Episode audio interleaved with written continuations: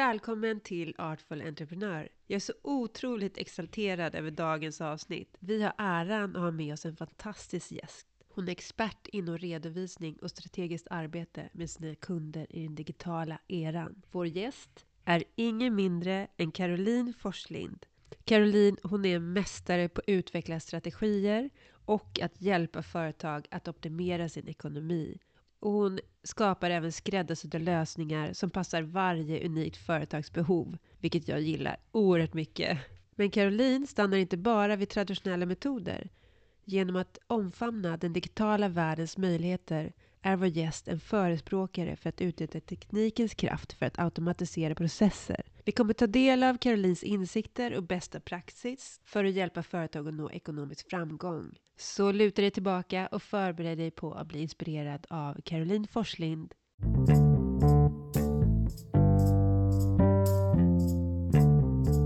Välkommen Caroline! Tack för att du har tagit Tack tid att vara med i podden. Jättekul! Ja. Du har ett företag, vill du säga vad det heter? Ja, det heter Diginomi AB. Och då kanske man lite med namnet kan gissa vad det här handlar om. Ja, precis. Eh, det är ju faktiskt uppbyggt av eh, digital ekonomi. Så jag jobbar ju med ekonomi, digitaliserat i största möjliga mån. är väl mitt mål. Och jag skulle starta företag och var jätterädd. Speciellt för den här biten med ekonomi. Och det är väldigt många som är det och man kanske inte har så mycket kunskap om det innan och man har en dröm om att driva någonting eget men känner att den här biten är väldigt svår. Så för mig var det helt fantastiskt att få kontakt med dig. Så det känns jättekul ja. eh, om du kan berätta lite. Och, men vi kan ju börja med, vart, vart är du uppvuxen någonstans? Jag är uppvuxen långt ut i småländska skogarna mellan Ljungby och Halmstad. Ja, på, så, på gränsen till Halland nästan, men långt ut i skogen på en liten eh, skogsfastighet. Och eh, när flyttade du liksom till Göteborg och hur länge har du bott här? Eller du bor ju lite utanför eh, i och för sig. Ja, precis. Eh, vi flyttade till Göteborg, till Hisingen 2012 Eh, nej, 2013. När min man, 2012 fick min man jobb i Göteborg. Och då bodde vi utanför Halmstad. Sen så bodde vi i Falkenberg en liten stund på vägen mot Göteborg innan vi fick tag i en lägenhet för allting gick väldigt, väldigt snabbt. Så då flyttade vi till Göteborg 2013 och sen så flyttade vi till Partille precis i utkanten av Göteborg 2016 och så nu 2021 så köpte vi en gård i Hällingsjö som ligger ja, strax utanför Landvetter kan man väl säga. Och det verkar vara en helt fantastisk miljö runt omkring där du bor. Som jag förstår det passar det, väldigt verkligen. bra till ditt intresse, eller ert intresse. Ja, precis. Vill, vill du berätta lite? Vi, Ja, eh, vi cyklar mycket mountainbike. Eh, jag har tävlat lite, eh, inte på så hög nivå då, men jag tycker det är fantastiskt roligt och jag tycker om tävlingsmomentet också. Eh, och vi kör lite motocross enduro. Då är det bra att ha en egen liten gård att köra på. Kul och då har ni möjlighet vad jag förstår ha en liten verkstad också för det är väl mycket fixning, ja, reparation och... Precis. Ja. Det fanns ju en eh, rejäl maskinhall på gården och det var väl en, eh, ett stort plus vid köpet. Mm. Men jag tänker också, det kommer ju lite in på eh, det du och jag pratade om förut, lite det här med frihet. Och det här med vad ger det för möjlighet att driva sitt eget företag mot att vara anställd och även liksom typ hur arbetstimmar ser ut eller när man lägger tid och fokus på sitt arbete och kanske också om man har barn eller inte barn eller beroende på vad man vill liksom utnyttja dagen till. Eh, det är ju lite annorlunda mot att kanske sitta fast på ett och samma ställe måndag till fredag hur händer det för dig att du liksom på något sätt, för du har ju varit anställd, till att ändå ta steget till att starta ditt eget? Ja, precis. Jag har ju varit anställd men inom ett helt annat område. För jag har en maskinteknikutbildning och har jobbat som konstruktör. Eh, jag blev uppsagd i ett stort varsel. Eh, och då tog jag tag i att eh, ombilda mig helt enkelt. Jag hade börjat med redovisning, och jag hade startat min egen lilla byrå. Men jag körde det bara vid sidan av och jag såg min möjlighet att eh, faktiskt göra det här på heltid. Jag valde då att gå en utbildning bara för att, bara för att, för att ha en utbildning i ryggen också. Eh, och sen så var det ju bara att köra på. Och jag trivs otroligt bra med att vara min egen och att eh, få bestämma själv över min tid. Jag tycker att man ofta jobbar mycket bättre om jag sitter inne en dag som idag och det är superfint väder och jag sitter bara och känner att jag längtar efter att få gå ut i solen eller få gå ut i min trädgård och jag har så mycket jag skulle vilja göra idag när det faktiskt är soligt och fint. Och så vet jag att det ska regna till helgen. Då har jag ju möjligheten att faktiskt gå ut i trädgården idag när det är soligt och fint och så kan jag sitta och jobba i helgen när det är regnigt. Det hade jag ju inte kunnat på en arbetsplats om jag hade varit anställd. Mm. Så det, det tycker jag är ett, ja, en av de största fördelarna. Att jag kan jobba när jag känner att, att jag har energi och fokus till att jobba istället för att bara pricka av timmarna. Men sen, eh, för ditt företag är ju handlar ju om ekonomi och företaganden och hjälpa andra och nu har du ju massa kunder som har väldigt, vad jag förstår, väldigt spridning i vad deras företag är. Men hur kommer man liksom från, du vet, du har den här, får den här utbildningen då. Hur, hur, hur gjorde du för att liksom börja för dina första kunder? För det är också något så här, att någon ska lita på att du kan hjälpa dem med det. Har du någon historia hur det började liksom med att du helt plötsligt började ta betalt för de tjänsterna som du erbjuder? Ja, precis. Eh, kanske ska nämna då att eh, jag ju då eh, har en redovisningsbyrå. Eh, så det är ju framförallt eh, redovisning och bokföring, även om jag även erbjuder tjänster lite runt omkring i företagandet. Men det började helt enkelt egentligen med att jag eh, satt som kassör i en av Sveriges största cykelklubbar och vi växte lavinartat. Och jag sa till slut att eh, jag kan inte göra det här ideellt. Det är inte möjligt. Det blir för många timmar. Och då kom eh, vår ansvariga i valberedningen och frågade helt enkelt vad vill du ha för att fortsätta? För de tyckte att det funkade väldigt bra. Så det var egentligen så jag startade min enskilda firma som jag hade då från början. För att jag skulle börja fakturera för det jobbet. Och det var då också som jag kände att det här är ju kul, jag vill, jag vill göra det här mer. Sen så droppade det in lite kunder, dels via någon offerttjänst och dels via ja, men, kontakter, vänner, så, vilket jag inte alltid rekommenderar, men i början är det ganska bra. Och sen kan de rekommendera vidare. Och sen har ju 90% av mina kunder kommit via rekommendationer. Mm. För jag tänker så här, bara när jag själv tänker på, för det var ju väldigt många år som jag drömde om att starta företag men kände att det var ett alldeles för stort steg. Och eh, det, det, är två saker som jag skulle vilja, om vi skulle kunna gå igenom för att även hjälpa andra som kanske är i början. Jag trodde för, först att för att ha ett företag så måste jag ha en redovisnings, en revisor. Och, och det förstod jag att det var väldigt dyrt, men jag förstod inte vad det var jag egentligen behövde för att kunna det är klart man kan ju sköta sin ekonomi helt själv. Men vad, vad, när behöver man en revisor? Och vad är liksom skillnaden på det du gör mot en revisor då? Precis. Jag som då är redovisningskonsult, jag kan sköta själva bokföringen. Eh, jag kan hjälpa till med allt kring ekonomin. Jag kan göra löner, jag kan betala, jag kan jag kan göra precis allt det som du som företagare kan göra men som du kanske känner att du vill ha hjälp med. Eller att du tycker ja, att det är för svårt eller inte har tid eller vill lägga fokus på annat. Eh, när man har minst tre anställda, eh, en och en halv miljon i tillgångar och skulder. De balanserar ju nämligen, så det är ju lika mycket tillgångar som skulder. Mm. Eller tre miljoner i omsättning om, när du har haft det, samma två av de här villkoren uppfyllda två år i rad, då behöver du en revisor från det tredje året. Och revisorn får inte vara inblandad i bokföringen. För revisorn ska granska bokföringen Aha, okej. och styrelsens arbete. Så det är ju oftast lite större bolag. Eh, Fram till 2011 så var det krav på att ha revisor om man hade ett aktiebolag. Eh, idag så Jaha, finns okej, inte det kravet okej.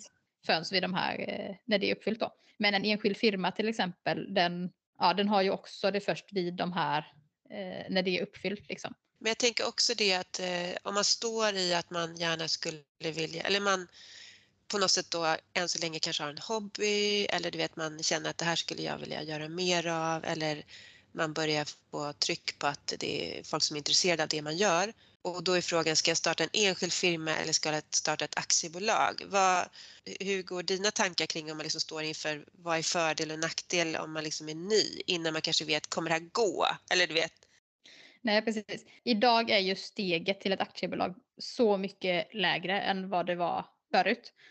Det är ju inte jättelänge sedan du behövde ha 100 000 i aktiekapital, vilket var väldigt mycket pengar eh, som du behövde gå in med och helt enkelt köpa dina egna aktier. Vilket gjorde att många inte hade råd helt enkelt som privatpersoner att starta sitt aktiebolag. Det sänktes till 50 000. Det var det när jag startade det, var fort, det är fortfarande en stor summa för många. Det, det är inte helt lätt att få fram 50 000. Idag är det 25 000 vilket gör att i princip alla klarar att skrapa ihop 25 000 för att starta ett aktiebolag om man verkligen, verkligen vill. Valet vilket man ska ha, det är ju väldigt individuellt. Men jag tycker att det första man ska fråga sig är vad tror jag långsiktigt? Tror jag att det här kommer gå väldigt, väldigt bra och dra in väldigt mycket pengar? Och då menar jag i princip att vinsten är högre än det belopp som du får, kan ha som inkomst utan att betala statlig inkomstskatt, vilket är ja, 51 000 i månaden ungefär innan skatt. Då är det direkt lämpligt att starta ett aktiebolag och då skulle jag säga att då är det lättare att bara göra det från början. För annars så kommer du få nya bankkopplingar, du kommer få nya, nytt organisationsnummer, du, får, du kommer få ändra allting i an, alla system och det blir ett onödigt jobb. Eh, men om du tror att du kommer ligga under det, om det är en eh, hobbyverksamhet, du kanske har det som sidoverksamhet, du vet inte riktigt om du kommer vilja göra det här i längden, då är väl absolut en enskild firma ett bra alternativ. Nackdelen jag tycker med enskild firma är väl framförallt att den är ju ihopblandad med din egen ekonomi, även om du kan ha och bör ha ett separat bankkonto så är företagets, den enskilda firmans pengar är dina pengar. Och det blir mycket mindre tydligt med hur mycket lön du kan ta ut för du har ju en väldigt hög skatt att betala i slutet av året och det blir väldigt viktigt att hålla koll på sin preliminära skatt till Skatteverket så att man inte får en jättestor slutskatt sen. Har du ett aktiebolag så betalar du ut din lön och du är anställd precis som vilken anställd som helst. Det är bara det att du, rå du råkar även vara din arbetsgivare. Jag tänker också där, Eh, det är ju också att det kan på något sätt kanske lugna familjemedlemmar. Eh, jag tänker om du har enskild firma och du kan påverka den privata ekonomin, då är det inte bara du själv som startar företaget som det påverkar utan det är ju flera som kan kanske drabbas av oro. Så, så den är ju väldigt intressant just det där att man separerar. Men eh, vad är din rekommendation då om man vet att jo men jag kommer till exempel vissa Vissa egna produkter de säljer och andra säljer sina tjänster eller uthyrd som konsult. Och, och då är frågan, är det, är det bättre att vänta tills man verkligen har ett kontrakt eller vad tycker du? För det, det är också, det tar ju en tid, jag vet inte nu hur lång tid det tar att starta upp ett företag, ett aktiebolag, men det kan ju också vara så att du kan missa ett uppdrag för att du inte har. Precis. Det är ju så att många kräver ju att du faktiskt har ditt företag innan du skriver på avtalet. Och jag Mm. skulle säga att du kan väl oftast räkna med mellan 6 och 10 veckor att starta. Från att du Mm. sätter dig med pennan och faktiskt påbörjar din process till att du har både ett eh, organisationsnummer och F-skatt och moms och hela den biten färdigt. Så jag skulle ju säga att vet man att man vill starta då är det egentligen inte så dumt att bara ta tag i att göra det. Aktiebolaget är ju lite mer krångligt då just för att det, ja, det tar längre tid då. Och att du faktiskt måste ha pengarna. Mm. Men eh, det blir inte så att man kan på något sätt eh, om det då inte börjar komma in pengar och du har ditt aktiebolag, blir det, blir det någon effekt av det att det inte är rörelse i eller för jag tänker så här att när jag till exempel hade mitt första möte med banken då var ju de så här, ja men vi räknar ju med typ nästan två år innan ett företag egentligen verkligen är igång. Men då kanske man känner så här, men om jag inte har någon rörelse med pengar i företaget som kommer in, måste jag avsluta då eller måste jag pausa företaget? Eller du vet, om jag startat ett aktiebolag och det blir liksom ett glapp innan det startar. Och då ja, kanske precis. man bara, gud kommer jag nu drabbas av massa skattegrejer eller ja. Alltså har man, har man lite koll på grejerna bara, som du säger, så man inte eh, till exempel sitter och betalar en hög preliminärskatt för man hade trott att man skulle ha, eh, skulle ha en stor inkomst och sen blev det ingenting. Men det, den går ju att ändra. Och det är ju inte pengar du förlorar för de sitter ju på ditt skattekonto så du kan ju fortfarande plocka tillbaka dem sen om du då har, när, när du får tillbaka dem från Skatteverket liksom. Men eh, det som, alltså det enda egentligen som händer det är att du får tekniskt sett inte förbruka mer än halva ditt aktiekapital. Vilket innebär att har du ett aktiekapital på 25 000 så får du inte få en förlust på mer än 12,5. Eh, vilket man ju kommer upp i ganska snabbt om man till exempel köper en dator eller något liknande. Men det, det som uppstår när du gör det är att du hamnar i någonting som kallas kontrollbalansräkning. Eh, då, eller man behöver upprätta en kontrollbalansräkning och då tittar man även på om du till exempel har fått ett uppdrag som du har arbetat men inte fått in pengarna än. Då ska det räknas med. Så det, man tittar lite framåt. Man har åtta månader på sig att lösa det. När man efter åtta månader gör en ny kontrollbalansräkning så kan det då antingen ha löst sig eller också kan man då välja att om man inte vill eh, helt enkelt gå i konkurs så väljer man att driva företaget vidare med personligt betalningsansvar. Vilket betyder att du som privatperson går in och blir ansvarig för alla skulder som företaget har på sig. Så så länge man inte tar på sig några stora konstiga skulder som man inte hade klarat av att göra som, som privatperson så är det ju egentligen ingen, ingen större risk. Och företaget kan ligga i flera år och bara finnas.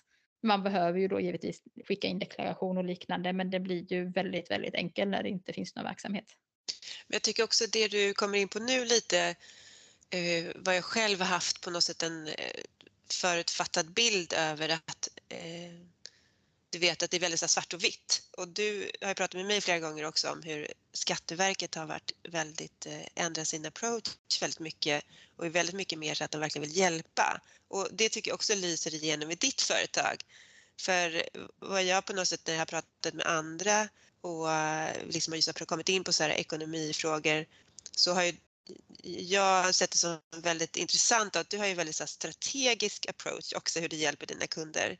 Vill du berätta lite om liksom, Ja, precis. Jo, men som, du nämnde, som du nämnde Skatteverket där framför allt, att de, de vill ju hjälpa. De finns, ju, de finns ju inte där för att sätta dit folk i första läget. Sen klart att de vill komma åt dem som fuskar givetvis, för det är ju mm. våra skattepengar som de fuskar med. Ja. Eh, så det ju, mm. ligger ju i allas intresse. Eh, däremot så att ringa till skatteupplysningen eh, är ju, de, de vill ju hjälpa oss att göra rätt. För det ligger ju i deras intresse att vi gör rätt för då slipper de att rätta till det i efterhand. Ja. Eh, så. Eh, jag jobbar ju, som du säger, jag försöker jobba väldigt mycket proaktivt med mina kunder. Eh, se framåt, försöker och ja, men jag vill gärna, jag vill ju att det ska gå bra för mina kunder. Såklart, för då går det ju bra för mig. Eh, mm. Så kan jag, har jag ett tips jag kan ge så vill jag ju ge det såklart. Precis, precis. För eh, det är också vissa som, eller vad jag förstått har varit mer som så här typ att man har egentligen inte så mycket kontakt utan man liksom säger jag vill ha hjälp, jag ska veta att jag behöver hjälp med det här, kan du hjälpa mig med det? Och så betalar man för den hjälpen. Men som du säger, när du jobbar lite innan, då, då bygger du upp med liksom saker som, för att om jag visste, då hade jag kanske inte tagit hjälp alls. Och, och, du sitter ju på mycket kunskap som folk kanske inte vet om och det vill man ju på något sätt ha hjälp med utan att kanske säga kan du hjälpa mig med det här? För, det känns ju nästan du vet, som du är så här, på något sätt del i företagen, eller hur känns det för dig? Vänta, vad sa du? Det, jag vet jo, det känns nästan som du är del i företagen. Alltså du, du är en Ja, del av precis. mitt företag även om jag liksom tar hjälp av dig för att det ska gå bättre i mitt företag. Precis. Jo, men det, och det är ju så- Ja, men det är ju så jag vill eh, att mina kunder ska känna. Att jag är ett bollplank och en, ja men som en affärspartner utan ägarandel.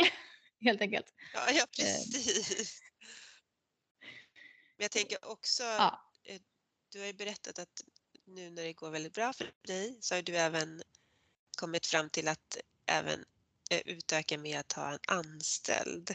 Och det tycker jag också är jättespännande. Det är liksom från en till två, det är liksom dubblering.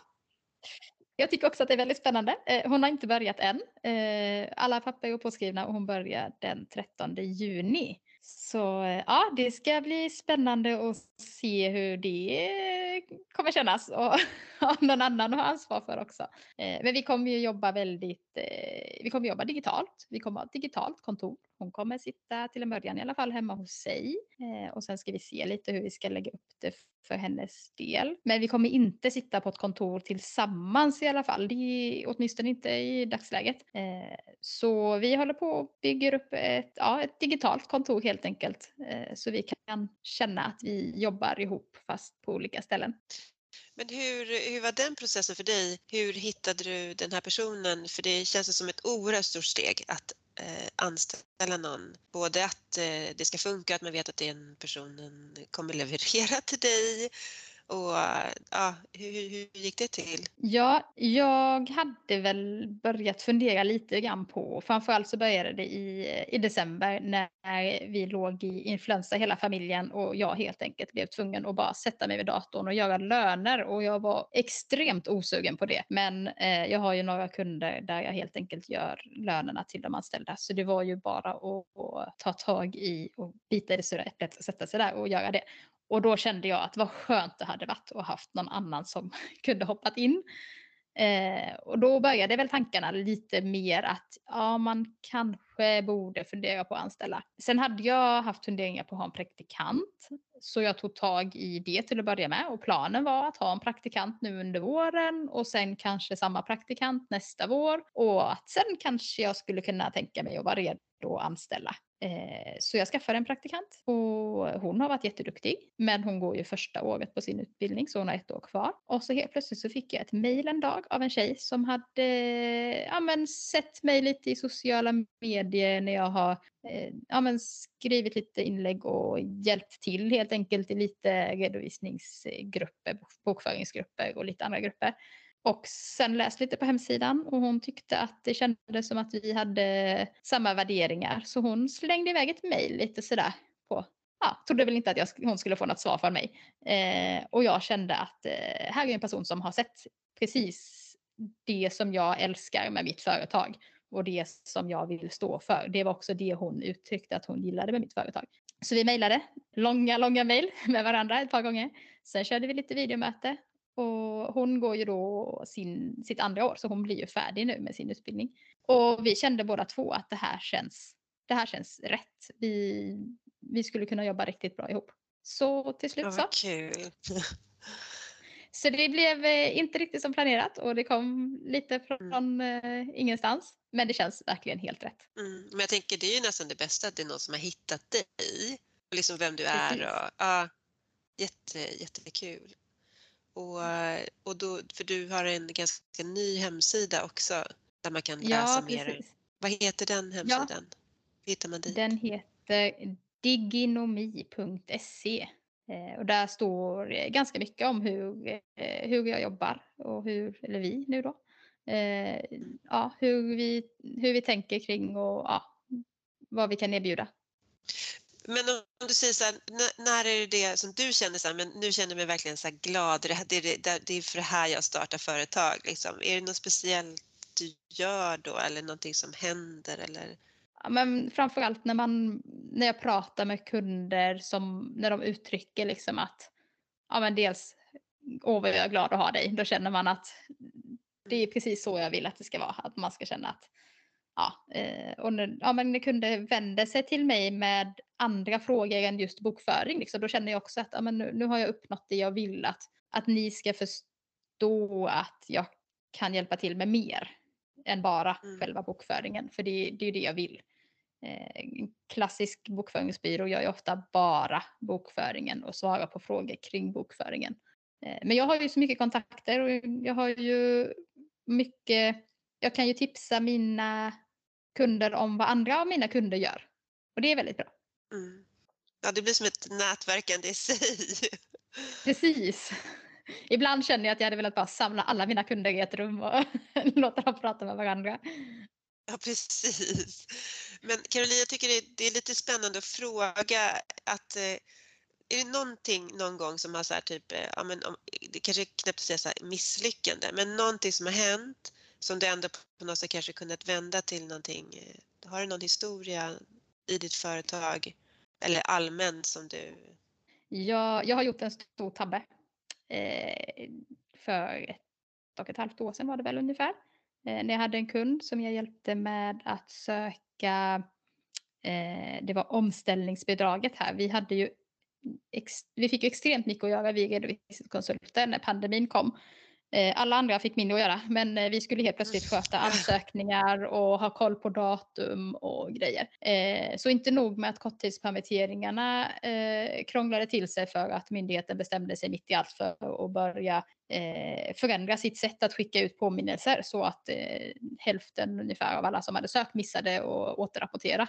Eh, men sen hade jag ett omställningsstöd där kunden hörde av sig många gånger och sa att men du skickar väl in omställningsstödet? Och jag sa jajamensan det är klart att jag gör. Och jajamensan det är inga problem jag har koll på det. Och jag var helt bombsäker på att jag hade varit inne och kollat datumet och jag hade skrivit upp datumet. Och så kom det lite annat i vägen och sen när jag skulle gå in och göra det här när det var två dagar kvar tror jag då var det helt plötsligt ett annat datum som stod där så då hade tiden gått över. Och det var ju väldigt, väldigt jobbigt. Eh, för de var stenhårda på Länsstyrelsen var det väl den gick mot då. Att det gick inte. Hade du missat datumet så var du körd. Det gick inte att söka efterhand. Men det jag lärde mig av det var ju helt enkelt att eh, min kund skrev ju ett eh, skadestånd, skadeståndskrav till mig eftersom att jag hade gjort en miss. Och jag kunde sen Aha. då eh, ta det till mitt försäkringsbolag och få hjälp av dem med att, eh, att lösa det. Eh, så dels så fick jag ju lära mig hur den processen faktiskt går till. Så nu har Ja, ja, jag ju kunnat precis. utnyttja det till att hjälpa andra företagare med hur de ska Ja. hantera en liknande situation där de har ja, men helt enkelt gjort en, en tabbe eller missat någonting som har påverkat deras kunder. Så ja, och sen så har jag ju definitivt lärt mig att dubbelkolla datum både tre och fyra gånger. Även om jag tyckte att jag hade gjort det. Gud. Jag är fortfarande helt övertygad om att de har ändrat datumet. Ja, ja precis. Ja men gud vad spännande. Nej, men för jag tycker det, det är väldigt så kul att höra för ofta brukar det vara att det på något sätt hjälper en att utveckla företaget ännu mer. Som du säger, gardera upp. Ja men som försäkringar. Det kanske man inte tänker.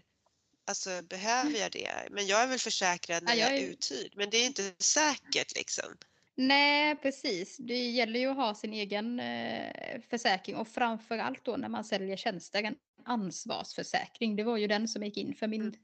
för min del. Att jag har ju helt enkelt, det har blivit en brist i mitt ansvar och då har jag en försäkring som täcker upp det. Mm. Ja, gud vad bra. Gud vad, gud vad skönt.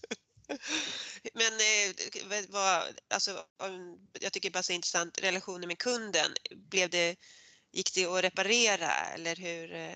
Ja, ja, det var inga, det är inga Ja. problem. Vi har en, en bra relation och de är ju nöjda med att jag, jag kunde lösa det. De fick ju de pengarna de Ja. skulle fått. Mm. Eh, Mm. Så att det, ja, det var inga, Mm. inga problem alls. Eh, och det, där känner jag väl lite grann att om de, jag förstår att det är en allvarlig situation, men jag löste Mm. det och, och de har inte lidit i slutändan någon skada. Så om Mm. de hade sagt upp mig av den anledningen så kanske jag ändå någonstans hade känt att då kanske det inte är en kund jag vill ha kvar i längden ändå. Mm. Och det är någonting jag Ja, har lärt mig precis. på, på, på Mm. senare tid att, att liksom acceptera att jag har inte många kunder som har sagt upp mig men de Mm. som har gjort det kanske ändå har varit kunder som jag inte Inte, Mm. så vi har haft ett dåligt samarbete eller vi har inte funkat ihop och då ska Mm. vi inte fortsätta för det är inte bra för någon av oss. För det är inte kul att jobba med kunder som man, som man känner att det inte är roligt. För då gör man inte Nej, lika bra jobb. precis. Ja, men det är ju också jättebra. För det, det, jag jag tänkt på det, nu har jag gått oerhört mycket så sälj och och marknadsföringskurser och sånt. Och där är ju också det, riktar du det verkligen till alla? Alltså det är ju det, precis som du säger. Och, det är tur att det är flera som gör samma sak som en själv. Precis. Eh, Så det finns det ju någon annan som kanske passar bättre. Eh, Men, men det är ju det är också kul att känna att det verkligen klickar också när det väl funkar för då är det ju kul. Precis. Ja, ja, men jag har ju många kunder som jag känner att jag verkligen, verkligen tycker om. Eh, Och jag tycker att det, man blir glad när de ringer liksom. Ja, men jag tänker också så som det- du till exempel har eh, tipsat till mig också, det här med liksom nätverkande som man kanske, du vet om du går från anställd till att bli egenföretagare så kan det kännas oerhört ensamt. Eh, och då kanske man bara, var kan jag hitta någon annan, även om man inte jobbar ihop, men ändå att man kan stötta varandra. Och jag känner när du och jag har liksom pratat vid sidan om så har ju, du har ju massa saker på gång och du är ju extremt modig måste jag säga. Eh, Alltså både med att testa, alltså jag får komma ihåg bara det här med som jag själv börjar sätta mig in i lite nu, det här med e-mails till exempel. Det är liksom bara en eh, ja, men nyhetsbrev eller liksom inte bara så att direkta vara kund, svara på kunders mejl utan även liksom att du, precis som du säger, jobbar proaktivt med att eh, folk kan få tips eh, beroende på vart man är i året och vad som är aktuellt just då. Hur, hur, eh, hur gör du för att eh, på något sätt Alltså till exempel hur, hur kommer du fram till, ja men det här ska jag prova nu. Eller det här vill jag göra i mitt företag. För det är ändå på något sätt att du, liksom din målsättning med företag som gör att du provar nya saker. Ja, men nyhetsbrevet som jag startade här under våren, det var ju, handlade mycket om att jag kände att jag måste kunna få ut information till mina kunder på ett effektivare sätt. Jag kan inte liksom vänta med att ta upp det här med en kund tills vi råkar prata om något annat och jag kan nämna det på vägen. Men jag kan inte heller sitta och ringa till, jag har ju en 80 aktiva kunder just nu ungefär tror jag. Eh, jag kan inte ringa upp varenda liten kund och det är inte alla det är relevant för och en del kanske det är relevant för att veta om men det är inte egentligen viktigt även om det skulle kunna bli viktigt. Eh, och då kände jag att ah, men ett nyhetsbrev skulle kunna vara bra. Då kan jag även där vara tydlig med att ah, men de här veckorna kommer jag ha semester. Jag är inte riktigt lika tillgänglig när jag har semester även om jag inte är helt borta. Eh, kanske inte kolla mejlen varje dag. Eh, Men då kan jag gå ut med det, att de här veckorna så, så gäller det. Och då är det ju upp till er om ni har läst det eller inte, känner jag. Eh, och så. Sen, eh, sen har jag väl lite, alltså jag, ja, det, jag får mycket idéer och så låter jag det ligga och gro och så skriver jag kanske upp det lite grann och sen så ligger det sådär och, och skaver nästan att jag hade ju velat göra det här men ja, hur, hur ska jag göra det? Så jag har ju haft en idé som jag tänkte först att ja men, ja, men sådär någon, någon liten kort, kort broschyr liksom skulle nog funka. Och så tänkte jag att ja, men det kanske jag ska göra. Så började jag skriva lite och fundera lite och så kände jag att det här går ju inte. Det här blir ju inte en broschyr, det här blir ju en bok. Och det var ju inte riktigt meningen för äm- ämnet som det gäller är lite för stort för en bok. Eller lite för, lite för krångligt för en bok har jag sagt. Eh, och så helt plötsligt en dag så hade jag köpt en webbkurs. Kommer inte ens ihåg vad det var i. Och det bara slog mig att men det är ju en webbkurs jag borde göra. Det här passar ju perfekt som en webbkurs. Det är ju en mycket bättre idé. Så nu är projektet en webbkurs. Den är bara i uppstartsfarten. för att jag eh, har haft alldeles fullt upp med bokslut. Men under sommaren kanske? Ja, gud vad spännande. Men jag tänker, där kommer ju också in, okej, ska du filma? Liksom, alltså det är ju många olika nya tekniker som ska in och men känner du så här, åh, jag vågar inte eller jag kan inte eller, eller du bara kör för att du känner att det liksom Eh, visionen Ja, jag- finns där? Jag är nog, eh, jag, jag är nog lite i alla, på alla, liksom, inom alla områden att det bästa är att bara sparka sig själv ut för stupet och hoppas att man landar på fötterna. Ungefär. Eh, för ska jag gå och känna att jag är redo då kommer ju aldrig hända någonting. Jag hade aldrig startat företag om inte jag hade blivit uppsagd och insett att liksom, ja men jag var föräldraledig, jag hade ett år till jag skulle egentligen då börja jobba. Jag var, liksom, jag var tvungen att göra någonting åt det för att det går inte att söka jobb när du vill börja om ett år. Eh, så där blev, var det en annan som sparkade mig istället. Mm. Och så. Men, men inom allt, det är likadant inom, inom cyklingen och liknande, liksom att jag kan vara jättenervös men jag vill göra någonting. Jag vill köra en tävling men jag vet inte om jag vågar. Ah, ja, men det är bara att trycka på knappen och anmäla och bara gå dit och göra det liksom. Skitsamma, det blir nog bra. Eh, så brukar det bli bra. Eh, så det var väl lite så jag kände nu med. Ja, ja men du är med i en podd, det är fantastiskt! Precis, det var ju också väldigt eh, spännande, något jag aldrig har gjort innan. Ja, men jag det, tycker det är så inspirerande, det, det är modig. och du, du måste väl känna det själv också, för du inspirerar ju andra också. Ja, jo, men jag tror att jag har, jag har nog alltid känt någonstans att jag skulle vilja jag skulle vilja ha en Instagram som är inte bara eh, jag är ute på äventyr med mina barn, typ, utan men, men jag har liksom känt att jag inte har någonting av värde. Så det är samma sak där, men nu har jag mitt företag och nu driver jag företaget på ett sätt som skulle kunna ge andra värde. Och det blir lite samma sak här, att ja, men jag vill jättegärna jag har känt att jag hade velat göra en kurs innan jag ens kom på att det här andra projektet skulle kunna bli en, en webbkurs. Så har jag känt att åh, jag hade velat göra en webbkurs eller någonting, men vad tusan ska jag göra en kurs i? Jag har ingen aning om vad jag skulle kunna göra det. Och också känt att ja, höra min egen röst, det här tycker jag är jätteläskigt.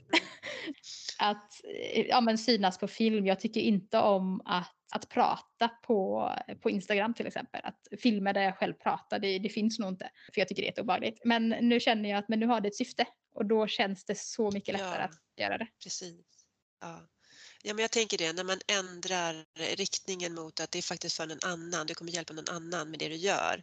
Det är liksom inte precis. bara för dig. Så att då, då tror jag också att det blir, precis som du säger, den inställningen gör det mycket enklare för du levererar till dem som ska ta emot det här. Ja, precis. De har behov ja, men det känns det. Som att jag, har, jag vet att den som lyssnar kommer lyssna för att den vill höra det jag säger. Den lyssnar inte bara för att det är någonting som flyger förbi. Precis. Tänkte på, du var inne på Instagram och då tänkte jag på det av allt det du berättar. Är du duktig på att ta hjälp av andra eller försöker du lösa det mesta själv eller hur, hur går du tillväga? För jag kan känna så att om jag fått problem så sitter jag ju på både så olika Youtube-filmer och försöker se hur de har gjort, läser forum, läser blogginlägg och du vet försöker sätta ihop hur och det kan ju ta jättelång tid innan man får svar. Sen ser man men gud det var inte det svaret jag behövde, jag måste söka ännu mer. Eh, löser du saker själv eller är du hur gör du? Ja, men där har jag nog lite, jag har nog gärna velat lösa saker själv. Till exempel så min hemsida, när jag skulle bygga den så kände jag att jag ville göra det själv för att jag tycker att jag tycker det är väldigt kul med hemsidor. Eh, sen var det ju svårt och jobbigt och tog ju mycket tid. Men där kände jag att anledningen var mycket att jag vill kunna ändra hemsidan utan att behöva gå till någon annan och förlita mig på att någon annan gör det. Utan vill jag ändra någonting så kan jag gå in och göra det och det är gjort direkt. Men sen har jag väl varit dålig överlag med, under tid, liksom, ja, med tiden att ta hjälp av andra och man blir lite snål. Och då känner jag lite grann att jag gör ju precis det som jag... In, alltså jag, om jag inte tar hjälp av andra då kan ju inte jag förvänta mig att andra ska ta min hjälp med sin ekonomi. Mm. Mm. Så. så jag försöker tänka precis som jag säger till andra att men det är väl bättre att du lägger din tid på sånt som du är bra på och så kan jag hjälpa dig med det ekonomiska som du tycker är svårt och som kanske tar dig väldigt mycket tid och framförallt väldigt mycket energi. Så nu har jag börjat att sånt som jag känner att ja, men det kanske hade varit kul att göra själv, men det kanske inte är värt, kanske inte är värt den tiden och den energin som det kommer ta. Utan det är bättre att jag helt enkelt anlitar någon annan. Då är det bättre att göra det. Mm. Jag tycker det är bra. För det finns ju oerhört mycket som man liksom så specifikt, alltså det känns som, det är inte att du behöver anställa någon till för just allt utan det är att man så verkligen så punkt kan få hjälp med saker som man behöver. Och det är ju verkligen Precis. helt fantastiskt. Som du pratade om, så här, grafisk profil eller ja. Precis, och jag tror även att det kan vara värt eh, när jag ska göra min webbkurs så har jag kontakt med en Mm. tjej som har lagt upp sin webbkurs på exakt det sättet som jag vill i slutändan. Mhm. Men där kände jag att jag inte, jag har inte råd att köpa hennes paket för att bygga upp den här webbkursen för jag är, jag är inte tillräckligt självsäker på att den kommer gå tillräckligt bra så att det överhuvudtaget skulle betala sig. Mm. Eh, men däremot så kommer jag köpa konsulttimmar av henne så att jag kan få stöd i att, ja men hur jag ska bygga upp och få det att funka. Ja, så jag har en grund. Och sen kan jag Ja, göra jobbet. Men hon hjälper mig att sätta upp basen. Mm. Perfekt. Och det är Gud, ju vad någonting som jag också erbjuder. Så, så jobbar jag ju också med många kunder. Jag har ju kunder som vill bokföra själva och som vill göra Mm. själva. Men som då anlitar mig till hjälp helt enkelt. Eh, Jag har kunder som betalar ett fast pris varje månad men som bokför själva. Men de vet att de kan ringa eller boka ett möte och det kostar inte dem något extra utan det ingår liksom i paketet givetvis inom en viss rimlig mängd. Eh, Men de vet att de ja, ungefär en timme i månaden så kan de få hjälp med det där de inte riktigt klarar själva. Och det är en Ja, men det trygghet är för många. jättebra för man kan, ju, precis, man kan känna att det är så stort steg. Precis, liksom att man känner att jag kanske inte har råd att ta in helt men just nu sitter jag med det här problemet och då eh, och som Ja, också, och där väldigt tror jag- forum. Där ser man ju väldigt Ja, mycket men kriser under vissa tider under året. Precis. Nej men eh, jag tror, jag tror att det är väldigt bra just när det kommer till att anlita en redovisningskonsult. Att om man, även om man vill göra det själv så är det bra att ha kontakt med någon. Jag som till exempel då jobbar med Vismas i ekonomi.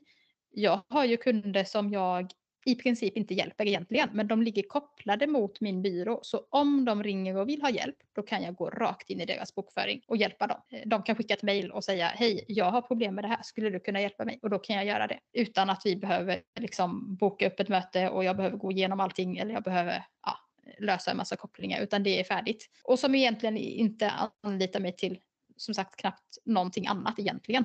Men de har en kontakt, vilket gör också att även om jag har fullt upp med bokslut så kommer jag ju hjälpa dem. För de är ju redan kunder på något sätt. Sen hade, det kommit någon helt utifrån och sagt kan du hjälpa mig två timmar med, men jag har problem med det här och det här. Och då kanske inte jag prioriterar det när jag har min mest stressiga period. Så det tror jag kan vara en fördel också. Som sagt att, att skapa en kontakt med redovisningskonsult tidigt. Även om man vill göra det själv. Få hjälp kanske med att sätta upp starten med hur man ska börja. Hur man ska tänka i just, just sitt företag. Eh, Ja, vilka konton man ska använda. frågor som man bara okej. Precis. eh, ja, Nej, men det, det, det är jättespännande. Jag gick en spännande kurs faktiskt, eh, en- ja, en föreläsning i, som de kallades för att, eh, att prata ekonomiska. Och det var, det var väldigt intressant för de pratade om just det här med hur du ska prata så att andra förstår ekonomi. Mm. Eh, Mm. Och det är inte heller helt lätt. Eh, Jag pratar på väldigt olika sätt beroende på vem jag pratar med, vilken kund jag pratar med. En del kunder eh, får man verkligen bara prata rena pengar på kontot och ingenting annat för då förstår de inte. Mm. Och vissa kunder är faktiskt ganska insatta och förstår balansräkningens uppbyggnad och ja, lite mer eh, avancerad ekonomi så att säga. Nej, men jag tycker det är för att eh, många av de här frågorna, jag tänker bara på liksom så här, till exempel när man fakturerar kund eh, och eh, när man ska svara på de här frågorna så kanske man inte tänker på vad får det för effekt för mig sen. Betyder det att jag ligger ute med massa pengar eller får jag in pengar först? Eller, och det kanske inte är den frågan man svarade på när man startar företaget, att man riktigt tänker på vad som händer på det sen. Så det är ganska skönt att ha lite support där och gärna med någon som har gjort det innan. För, för jag vet inte, har du eh, företagarbakgrund i din familj när du växte upp? Är dina föräldrar företagare? Eh, på sätt och vis, eftersom att jag då är uppväxt på en skogsfastighet så har ju mina föräldrar haft enskild firma hela mitt liv i princip. Ja, okej. Eh, men de har ju haft arbete också för det har ju, skogen har ju varit deras pension. Däremot så har ju min pappa startade, ja, utökade verksamheten i sin enskilda firma då eh, för några år sedan eh, när han då sa upp sig från, eh, från sin anställning. Men det var ju egentligen efter att jag hade startat min byrå så jag var väl före på så sätt. Okej. Men, men jag, är, jag är inte alls, jag har väl alltid känt någonstans att, att jag skulle vilja driva ett företag någon gång. Men jag har, alltså innan jag startade, ja men helt enkelt började med min enskilda firma som, ja, och började driva den som redovisningsbyrå då. Innan dess har jag inte haft en aning om vad jag ville göra. Jag har funderat jättemycket på vad skulle jag kunna göra som faktiskt skulle kunna funka som en heltidsanställning. Och inte jag har inte haft en aning och inte heller vetat hur det, hur det funkade med företagen. Det visste ju inte jag heller innan. Eh, men eh, när jag kom igång med det här så kände jag att det är precis det här jag vill. För det är ju de här bitarna, det ekonomiska, det strategiska och framförallt att då få hjälpa andra med de bitarna. Det är ju precis det som var min dröm med företagandet. Det var ju egentligen inte en viss eh, verksamhet som jag drömde om att jobba med utan det var ju själva företagandet. Och det får jag ju i mängder. Men jag tänker också, eh, för jag eh, går ju fortfarande på en sån här lyckomoln av att äntligen efter så många år har drömt om att starta företag och jag hör många andra som tänker att men om jag gör det, det kommer bli så ensamt. Då kommer jag bara vara själv. Hur känner du för det? För nu berättar du att du har extremt många, över 80 kunder som du jobbar med. Känner du att det är ensamt eller hur upplever du mot, om man då jämför med, det beror på vad man jobbar med såklart också, men din anställning innan mot nu, hur är, är det någonting som man eh, behöver vara orolig för? Blir det ensamt? Nej men precis. Jag tror att för det första så beror det ju väldigt mycket vad man är för person. Eh, sen så gick jag ju över, det var ju mitt, ja det var inte mitt i pandemin men nästan. eh, jag startade precis innan pandemin då nästan. Så det gjorde ju att alla, då bodde vi i Partille och vi hade grannar väldigt nära och alla jobbade ju hemma. Mm. Så därför tog man ju liksom fikaraster med, med grannarna och vi, liksom, ja, men vi tog promenader och, vi, ja, eh, och min man jobbade hemma så då var man ju aldrig själv. Då var det snarare att man kände liksom att kan jag, kan jag få sitta ensam någon gång? Så, eh, och min man jobbar ju fortfarande hemma två dagar i veckan så att eh, då har vi ju då har vi ju varandra, liksom. då är man ju inte inte helt själv. Sen har jag ju mycket kontakt. I början, när jag hade färre kunder, då kanske jag kände att jag sak, alltså att det blev dagar när jag inte pratade med någon i princip förrän man och barn kom hem. Eh, men nu har jag ju kontakt med folk i princip dagligen. Eh, och så. så att, ja, nej, och sen så, för, så har jag försökt mycket att ja, men helt enkelt umgås mer med folk utanför arbetet. Jag har till exempel torsdagar så cyklar jag mountainbike med ett gäng eh, tjejer. Det är liksom, det är min dag, jag ska dit eh, och jag är inte egentligen där för träningens skull utan jag är där för det sociala. För att jag behöver, jag behöver få komma ut och träffa folk. Men jag tror också att det finns, ju, det finns ju mycket nätverk, det finns mycket på sociala medier. Börjar man leta så finns det ofta andra egenföretagare i närheten som känner precis likadant och som mm. jättegärna vill ses och jobba tillsammans. Jag menar, det är ju, sitter du ändå vid en dator och jobbar, men bjud hem din vän som är egenföretagare också och sitt vid samma köksbord och jobba tillsammans mm. och så ett lunch ihop. Ja, det, Apropå det, ska vi gå och äta lunch? det låter som en bra idé tycker jag. Men Caroline, om man vill ta kontakt med dig, hur eh, gör man då? Det allra bästa är ju... Ja, precis. Det bästa är väl egentligen att gå in på hemsidan helt enkelt. Eh, och sen så finns det ett kontaktformulär. Det ska du funka. Du finns på Instagram också? Jag finns på Instagram snart, eller kontot finns men det ah, finns inte ah. mycket där än. Det kommer okay. alldeles snart. Spännande. Nej, jättekul. Tack så jättemycket. Tack och jag själv. hoppas att det har hjälpt några att kanske få lite ja, mer mod precis. och känna att det finns möjlighet till att faktiskt få hjälp också. Ja, det är det man kanske själv tycker man, eller? Precis, ja. Nej, men jag tror att både inom när det kommer till ekonomin och eh, allt annat i företagen så mm. ska man inte vara rädd för att ta hjälp eh, och våga lägga de pengarna kanske för att ofta så lönar det sig i slutändan. Precis. Ja, nej, men jag, jag är så glad, så glad att vi träffades. jag också. Det är jättekul. Tack så jättemycket. Tack. Tack.